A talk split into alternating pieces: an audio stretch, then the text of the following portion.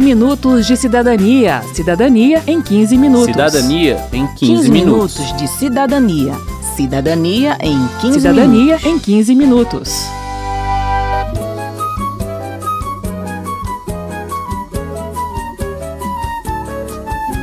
Olá a todos, eu sou Verônica Lima. Olá, e eu sou Márcio Aquiles Sardi. Começa agora mais um quinze minutos de cidadania. E a minha primeira pergunta, Márcio, é a seguinte: você já precisou de um advogado? Não, não, não, ainda bem. Se um dia precisar, fica a dica do quinze minutos. Existe um advogado que atende gratuitamente pessoas de baixa renda e em situação de vulnerabilidade. O nome dele é Defensor Público e é sobre esse profissional que vamos falar hoje no programa. A primeira coisa que a gente precisa saber é quem tem direito a usar os serviços prestados pelo Defensor Público. O primeiro critério é econômico. A Defensoria Pública atende prioritariamente as pessoas de baixa renda, mas existem outras condições. O Joaquim Neto, que é presidente da Associação Nacional dos Defensores Públicos, explica. São critérios de vulnerabilidade social, vulnerabilidade jurídica, enfim, são questões mais amplas. E nesses casos, aonde você busca averiguar o critério econômico, ainda não há uma uniformidade nas defensorias públicas de todo o país. Em alguns estados, se tem como critério de atendimento três salários mínimos, outros com um poder aquisitivo mais alto, por exemplo, do Distrito Federal, cinco salários mínimos. Mas é importante que se diga que o critério ele é avaliado caso a caso. Márcio, para não ficar nenhuma dúvida, eu conversei também com o Rafael Magalhães, que é defensor público em Rondônia. Ele me explicou direitinho o que é vulnerabilidade social e o que é vulnerabilidade jurídica. São critérios que não têm a ver necessariamente com renda. Escuta só. A vulnerabilidade social é aquela pessoa que está é, à margem da sociedade, ela está em desvantagem contra os outros, e o defensor público vem e apoiar essa pessoa. Moradores de rua, as pessoas que não conseguem uma inserção adequada no ambiente de trabalho, uma mulher que sofre violência doméstica, independente do poder econômico, ela pode procurar a Defensoria Pública. A vulnerabilidade jurídica é a desvantagem de conhecimento jurídico em relação a um terceiro, né? Como, por exemplo, um consumidor frente a uma empresa que tem acesso a informações, acesso a um banco de advogados, em que aquele consumidor fica em clara desvantagem. Amigação, preleque, concubinato, vigarícia, estelionato, caduquice de esclerosado, é demência senil. Verônica, eu tenho mais duas perguntinhas. Quando é que eu posso procurar um defensor público? Só se eu for acusado de alguma coisa? Não, Márcio. Apesar desse nome, defensor público, ele é um advogado que pode prestar assistência jurídica completa. Ele pode entrar com uma ação caso você tenha algum direito violado, ele pode te defender caso você seja acusado de alguma coisa e ele pode também te orientar. Por exemplo, se você vai fechar um contrato de telefonia ou de aluguel, ou se você vai comprar alguma coisa, você pode recorrer a essa orientação do defensor público. E não necessariamente ele vai levar o seu caso à justiça. É, e a justiça tem trabalhado muito com essa tal de conciliação, que é uma tentativa de resolver o problema sem abrir processos. O defensor público trabalha para isso também. Afinal, é sempre mais interessante resolver os problemas fazendo acordo, sem precisar ficar anos se desgastando num processo judicial, não é mesmo? Verdade, verdade, nem me fala. Só bola cheia de subterfúgios, nego morreu, ela diz que é decujos, não aguento mais essa felicidade, doutor defensor. Agora, Márcio, eu que vou te fazer uma pergunta. O defensor público atua em todo tipo de causa? Ô, Verônica, atua sim. Desde a previdência social até briga de vizinho. Mas aí entra uma diferença muito importante. Para algumas situações, você deve procurar a Defensoria Pública da União. Para outras, a Defensoria Pública do seu estado. Quem vai explicar essa diferença para a gente é o Defensor Público Geral do Distrito Federal, Ricardo Batista. As causas previdenciárias e trabalhistas estão vinculadas à Defensoria Pública da União. As causas de família, criminal, é, da justiça chamada Justiça Comum, estão vinculadas à Defensoria Pública dos Estados e do Distrito Federal. Então, se a causa tem que ser proposta na Justiça Trabalhista ou Justiça Federal, é a Defensoria Pública da União. Se for na justiça comum, criminal, família, civil, ofício, sucessões, consumidor, é a Defensoria Pública dos Estados ou do Distrito Federal. Quero saber. Quero saber. Bem, como existe essa diferença entre a Defensoria da União e Defensorias dos Estados, o quadro Quero Saber também terá dois blocos. Agora nós vamos ouvir as respostas do Rafael Magalhães, que é defensor público no estado de Rondônia. As perguntas foram gravadas na rodoviária do Plano Piloto aqui em Brasília. Sou Rafael e eu queria saber como é que eu faço para entrar com recurso no Ministério Público ou qualquer órgão que seja, para que seja contratado professores emergenciais lá para o município que eu moro, porque meu filho já está mais de mês sem escola. O defensor público pode ajudar sim, expedindo uma recomendação à autoridade local, ou prefeito, ou dependendo do nível de escolaridade, direto ao governador, pedindo a solução do problema dos professores. Se o prefeito ou governador não atender, o defensor público pode entrar com uma ação judicial pedindo fixação de multa ou até sequestro dos valores dos cofres públicos. Eu me chamo Marcos.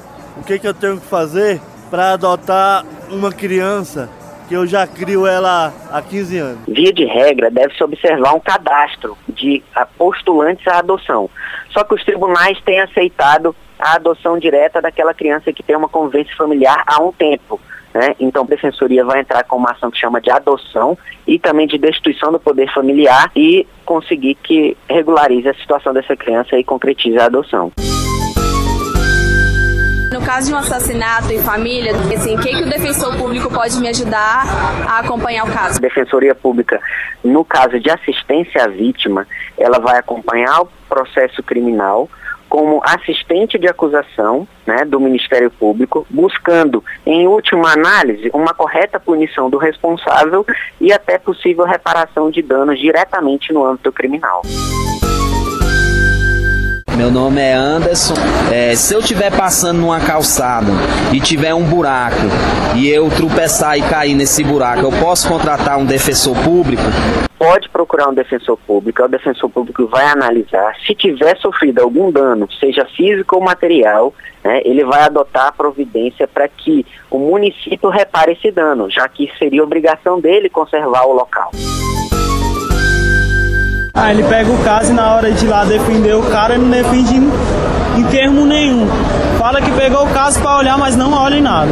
Vá à instituição, relate o caso à Corregedoria da Defensoria Pública, a Corregedoria vai avaliar, né, a atuação desse defensor, ver o que aconteceu e, se for o caso, até indicar um segundo defensor para ele.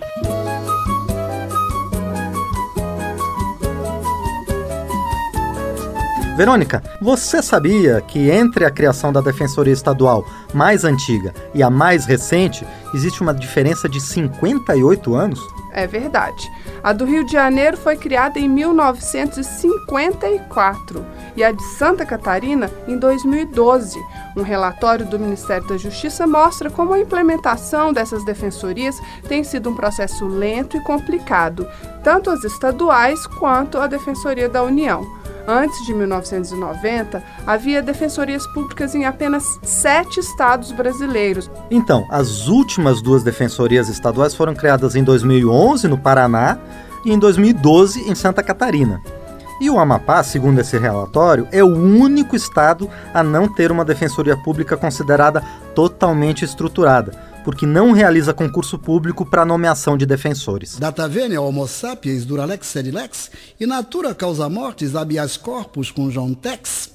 Bem, mas a existência de defensoria em todos os estados não significa a presença de um defensor público em todos os municípios. Fica então mais uma pergunta. E se não tiver defensor público no meu município? Nós fizemos essa indagação para o defensor público geral do Distrito Federal, Ricardo Batista. O processo de realização de concurso público, de orçamento dos estados que já estão em dificuldades, é um processo lento. E, enquanto isso, algumas formatas têm sido atendidas com a designação de advogado dativo. Advogado dativo é um advogado normal, inscrito nos quadros da ordem, que é nomeado pelo juiz naquele processo para atuar naquele processo. E aí ele vai ser remunerado de acordo com cada ato que ele vier a praticar nesse processo enquanto ele durar. E aí o que a gente estima é que no final das contas, pela quantidade de processos e atos praticados, pode ser até mais caro que um defensor público. Bom, a gente está falando das defensorias estaduais, mas faltou dizer da presença de defensorias públicas da União nos estados. Verdade.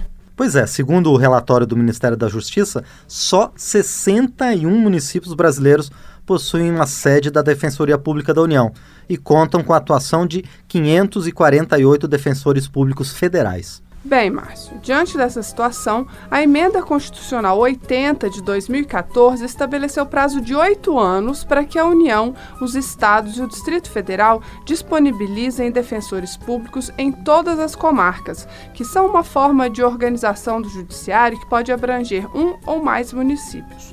O número de defensores públicos em cada comarca deverá ser proporcional à população e à efetiva demanda pelo serviço. O deputado federal Reginaldo Lopes, do P T mineiro, é integrante da Frente Parlamentar pela Defesa, Apoio e Fortalecimento das Defensorias Públicas Federais e Estaduais. Ele acredita que a cobrança da sociedade será fundamental para que a meta seja cumprida. O ideal é que, se um cidadão precisar de um defensor público, de um advogado, o Estado teria que garantir. Mas, na prática, isso não ocorre, porque temos um pequeno número de defensores, estão sobrecarregados de serviços, portanto o cidadão acaba procurando um advogado particular. Ou então também é, o excesso de trabalho dos defensores precariza um pouco a qualidade das, do seu trabalho. Portanto, é importante esta compreensão do papel da Defensoria Pública no acesso à justiça no país. Quero saber. Quero saber. O segundo bloco do quadro Quero Saber traz as respostas do defensor público federal Eduardo Queiroz para as perguntas dos cidadãos. A Luan Faria, é, nas pequenas causas a gente pode utilizar o defensor público? Olha, Luan, muito embora, né, os juizados especiais eles não exijam advogado para que você possa ingressar, né, a depender do valor da causa, se for realmente baixo, a maioria das defensorias públicas presta atendimento para elaborar essa, esse tipo de ações, para ajudar, né, no recurso. Eu gostaria de saber quais são os casos médicos que podem ser solicitados da defensão pública. A defensoria pública ela pode dar assistência jurídica praticamente qualquer demanda judicial que envolva o direito da pessoa a ter uma, um acesso à saúde. Né? Então isso pode ser, seja uma consulta médica, um exame, diagnóstico, um medicamento que está em falta, ou então é de, muito, é de alto custo, né? Uma internação emergencial por conta de, né, necessidade de um leito de U T I, até mesmo uma cirurgia, né? É, meu nome é Leslene, estava à procura por causa de um caso do FIES, eu e uma colega minha, de uma coisa que a gente pagou e não teve retorno. A Defensoria Pública pode auxiliar tanto os estudantes como os fiadores, né, de contratos de FIES a resolver pendências e problemas referentes ao contrato, né? E aí tem que ver só quem é o responsável por esse problema, que daí a gente, né, a Defensoria pode auxiliá-la a tomar as providências necessárias para ser ressarcida de qualquer lesão que foi realizada, né? Laísa Cardoso Gomes, eu gostaria de saber como a Defensoria Pública me auxiliaria a obter a comprovação da deficiência física da minha mãe, para ter os direitos como se aposentar, por exemplo. Bom, a comprovação de deficiência normalmente é pedida é, pela pessoa para justamente ter acesso a algum direito, né? No caso da, da mãe da Laísa, há um tratamento especial para a sua aposentadoria. Na própria ação que a gente pede esse direito, a gente já pode pedir a realização de uma perícia judicial para provar a deficiência alegada. Então, a pessoa não precisa entrar com uma ação só para comprovar a deficiência. Já pode ir já pedindo o próprio direito que vem a partir dessa deficiência. E aí, ao término da ação, vai ter uma comprovação judicial da sua condição de deficiência por perito judicial que ela pode utilizar para outros fins. Bem, esse foi o quinze Minutos de Cidadania, programa que abre espaço para tirar suas dúvidas sobre as leis do nosso país.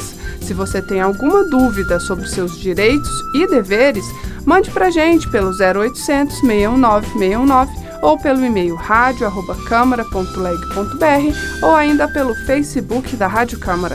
Obrigada pela audiência e até o próximo programa. Lembrando só que o quinze Minutos de Cidadania teve produção de Lucélia Cristina e Cristiane Baker. Trabalhos técnicos de João Vicente, edição e apresentação de Márcio Aquiles Sardi e Verônica Lima. quinze Minutos de Cidadania. Cidadania em quinze minutos. Cidadania em quinze, quinze minutos. quinze minutos de Cidadania. Cidadania em quinze Cidadania minutos. em quinze minutos.